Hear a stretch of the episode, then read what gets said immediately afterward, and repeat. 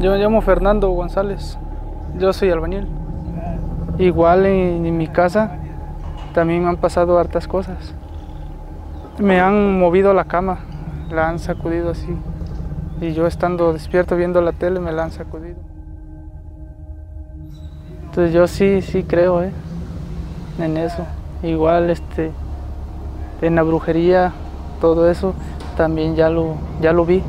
Ese, ese fue con un primo mío, eso le pasó a él.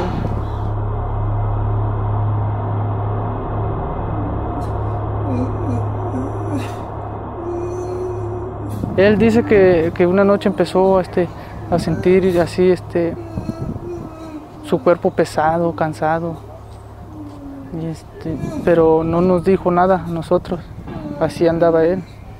Así estuvo como una semana. Hasta que un día este, ya, no, ya no aguantó más, entró así como en una desesperación. Y empezó a gritar, a patear las cosas. Y, este, y decía que, que venían por él y venían por él. Y pues todos lo agarramos, ¿no? Sus papás. Y le preguntábamos que qué tenía. Y ya no nos conocía, decía que quiénes éramos nosotros.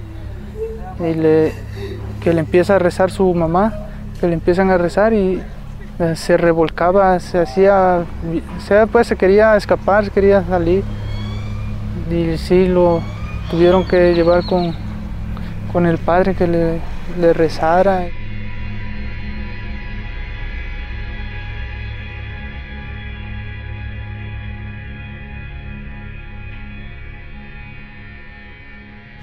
y acá en su, en su casa este, vino ahora sí que ya, ya este, fueron a rascar en la noche porque él decía que en la esquina del terreno había algo. Y fueron a rascar y sacaron tres bolas de, de ropa de tela. Eran tres bolitas como unas pelotitas y las echaron en un comal les echaron nombre y las prendieron. Y en las le salieron haz de cuenta como otras bolitas de los de abajo y de arriba, como sus bracitos y sus piecitos le salieron. Y las abrieron y tenía dentro pura sal. Pura sal tenía.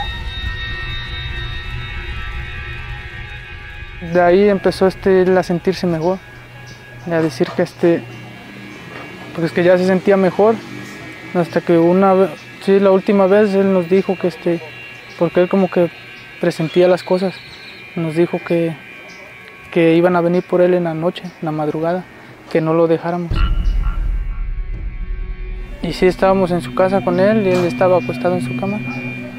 Y cuando de repente empieza como a temblar y decía que ahí venía, así gritaba de- desesperado. Y entonces pues, y decía, no abran la puerta, no abran la puerta. Se empezaron las, puertas, empezó como a rechinar la puerta de su casa y las ventanas. Y él gritaba que ahí estaba, que ya venían por él. Y los, le estuvimos rezando y todo. Y ya cuando ya lo teníamos agarrado, él se empezaba a reír. Decía que se lo iba a llevar, que porque a él, a él lo habían mandado a hacerle daño.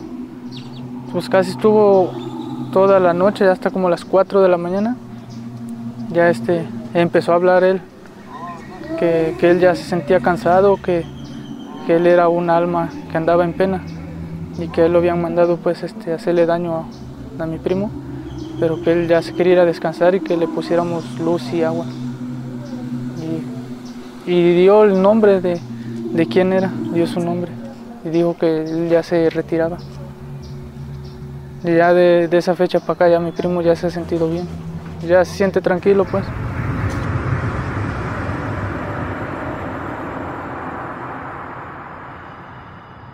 Él, él no recuerda bien todo eso. No, nada más dice que que qué le pasó. No, o sea, no, no se acuerda bien de, de todo eso, no, no se acuerda bien. Él dice que nos pregunta pues que de qué estaba enfermo y, ya mis, mis tíos pues ya le dicen que, que estaba enfermo de, de otra cosa pues le dicen. Sí, porque él no, no recuerda.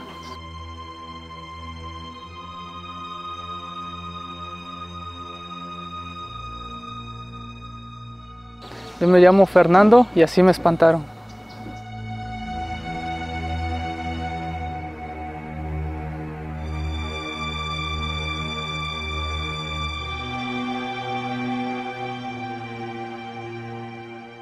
psicofonías.com.mx arroba psicofoníasmx facebook.com diagonal libertimento psicofonías